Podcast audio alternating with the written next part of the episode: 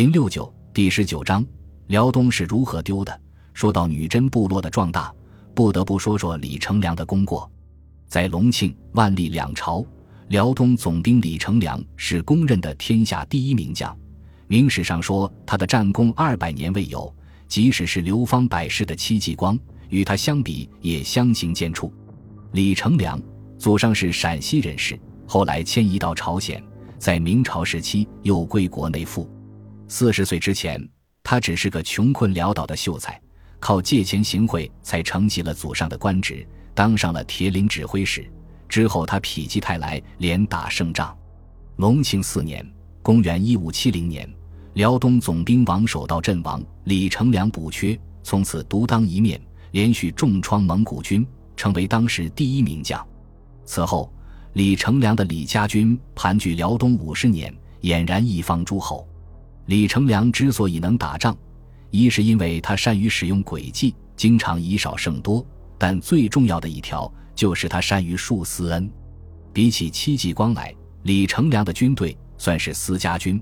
他用优厚的赏赐招揽壮士，甚至将辽东的军屯土地拿给士兵们私分，在军队里树立他自己的绝对权威。他的部队不是李家自己人，是休想指挥动的。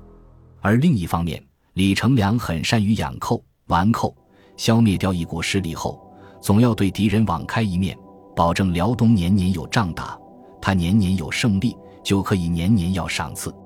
因此，几十年来，他战功卓著，在明朝大将中无出其右。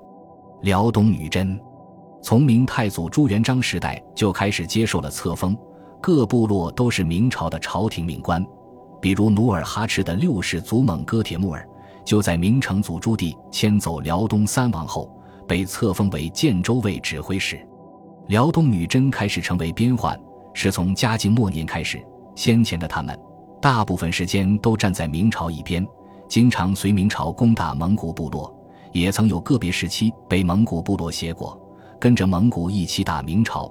比如土木堡之变时，就有女真部落参加瓦剌对明朝的作战。但一直以来，明朝都视女真人为小角色。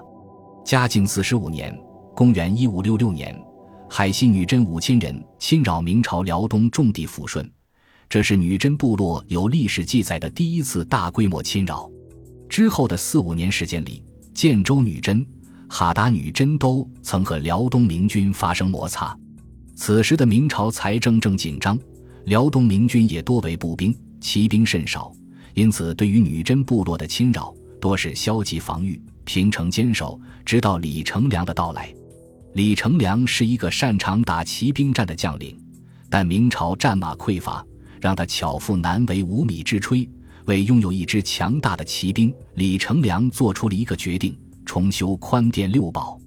宽甸六堡即孤山新铺、新店堡、宽殿堡、大殿堡、永殿堡、长店堡。东起鸭绿江，绵延二百多里。由正统年间（公元一四三六年至一四四九年），名将董鄂修筑，至明朝后期已废弃。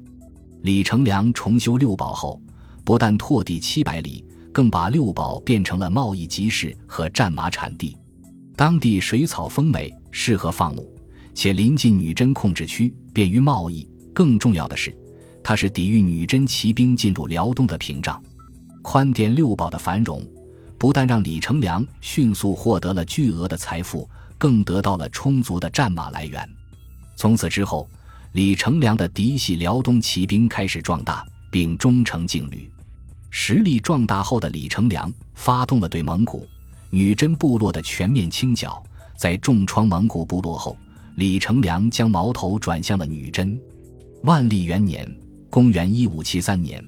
李成梁以诱敌深入计，重创建州女真。建州女真首领王高被俘后，送到京城处死。万历十一年（公元一五八三年），李成梁假装与叶赫女真做生意，将叶赫女真头领海青奴诱到开元城袭杀。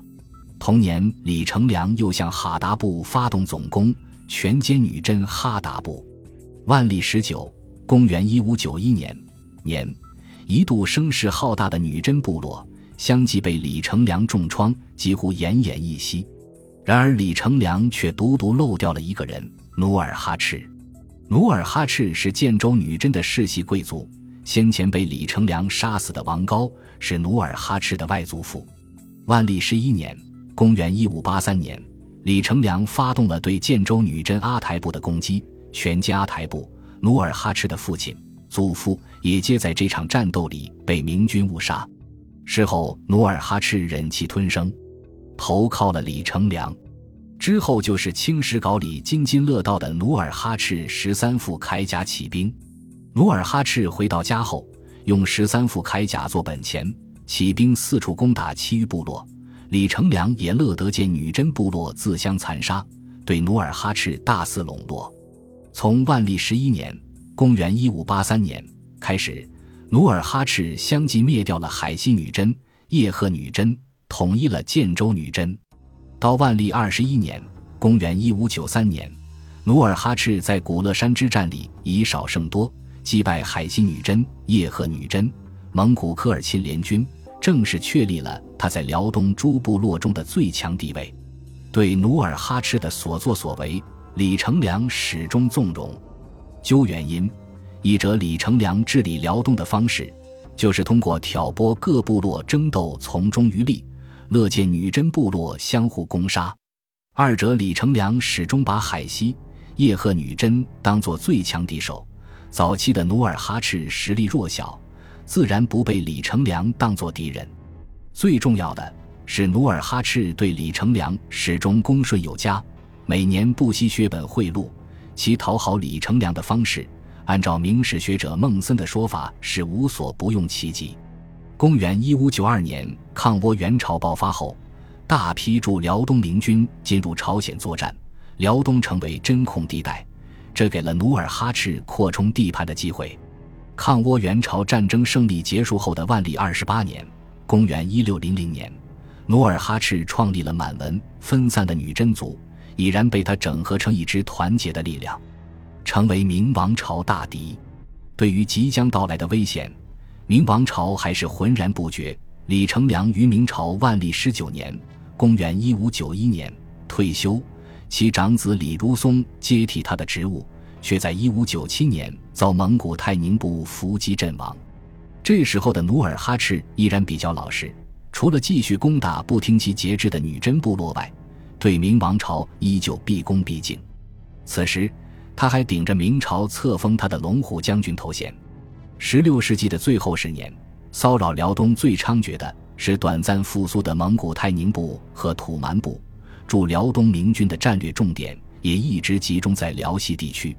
十年之间，明朝辽东总兵一职先后换了八人，除了李如松战死沙场外，其余七人都是因为指挥不动辽东军而去职。李成梁以私恩带兵的弊端在此时暴露无遗。早年跟随李成梁征战的猛将们大多腐化，全不复当年之勇，连李成梁的儿子李如梅、李如柏等人也不例外。万历二十八年（公元一六零零年），辽东明军和女真部落发生了一次罕见的摩擦，辽东总兵马林被女真哈达部击败，马林被降职，李成梁得明朝重新启用，回任辽东总兵。李成梁到任后不久。努尔哈赤顺势出兵，彻底剿灭了哈达部，既向李成梁表了忠心，又乘机扩大了实力。李成梁在奏折里称赞努尔哈赤忠勇可嘉。即使如此，李成梁也不得不承认，他辛苦打造的辽东军，已不是当年光景。掌控辽东局势，八十岁的他已力不从心。李成梁回任后，面对老部下日渐腐化，长子战死。其他儿子不争气的境况，选择了对努尔哈赤继续毫无保留的信任。明朝的辽东驻军继续西清，东面抚顺、清河地带的明军被大批调去抵御蒙古，对六堡北面的努尔哈赤毫不设防。明军接连击败蒙古泰宁部和土蛮部，辽东局势再次稳定。从公元一五九九年李成梁复职到公元一六一六年李成梁去世。这十七年的时光是辽东最和平的十七年，蒙古部落的气焰再次被打下去。努尔哈赤依旧表面恭顺，因此史书评价这段时期辽东烽烟渐少，百姓安居。明王朝也因此册封李成梁为太子太傅。然而明王朝并没有想到，这十七年的和平是暴风雨前夜最后的平静。事实上，即使此时的努尔哈赤已然羽翼丰满，明王朝还是有能力遏制他的。遏制的棋子就是作为辽东屏障的宽甸六堡。六堡是早期李成梁镇守辽东的杰作，是辽东铁骑发家的本钱。只要六堡在明朝手里，辽东大地就有屏障保护，努尔哈赤也冲不出白山黑水，最多只能像杨应龙一样当几年土皇帝。然而，李成梁在万历三十四年（公元一六零六年）做出了一个令人瞠目结舌的决定：放弃六堡。数十年辛苦经营就此毁灭，十几万边民流离失所，七百里肥沃的土地、近万匹精良战马，皆落入努尔哈赤之手。李成梁还借此向明朝表功，说自己招抚流民十万。此举的直接后果。就是努尔哈赤获得了充足的战马，建立了他的王牌军队八旗铁骑。长远的后果就是辽东再无险可守。努尔哈赤夺取辽东已经一马平川，努尔哈赤当然不会放过这个机会。万历四十三年（公元一六一五年），李成梁去世。次年，统一女真的努尔哈赤正式在赫图阿拉建立政权，取国号为后金，并自称天命可汗。他之所以没有立刻对明朝发动进攻，是因为他在做另一件重要的事——创建八旗制度。经过两年打造，八旗军制终于定型。万历四十六年（公元一六一八年）正月，努尔哈赤向明王朝亮出了他隐藏已久的獠牙：金岁必争大明国。同时，他也抛出了他举世闻名的开战理由——七大恨。四月。努尔哈赤连续攻破抚顺、清河，掠夺财物无数，并正式致书明朝，要求明朝对他进行册封。明王朝与努尔哈赤的战争开始了。万历四十七年（公元一六一九年）正月，被努尔哈赤挑衅激怒的明王朝，在三大征结束近二十年后，再次吹响了集结号，以兵部侍郎杨浩为辽东经略，调全国七省精兵十二万人。兵分四路剿灭努尔哈赤。二月十一日，杨浩在辽阳实施。四路大军分别由杜松、刘挺、马林、李如柏率领，分别从朝鲜、抚顺、开原、清河四个方向发起进攻，意图直捣赫图阿拉，剿灭努尔哈赤。努尔哈赤以六万人以寡击众，采取平而几路来，我就一路去的战术，集中优势兵力，各个击破。仅用五天时间，即彻底击败明军。明朝四路大军里，杜松、刘廷两部全军覆没，马林部惨遭重创，只以身免；李如百部仓皇逃回。明军损失士兵四万五千八百多人，阵亡将领三百一十二人。这场近乎耻辱的失败，就是历史上著名的萨尔浒之战。当年对明王朝毕恭毕敬的女真部落酋长。拍李成梁马屁，无所不用其极的小马仔，此时终成辽东枭雄。明王朝再次尝到了养虎遗患的苦果，承平十七年的辽东大地，从此将迎来持续二十五年的兵灾。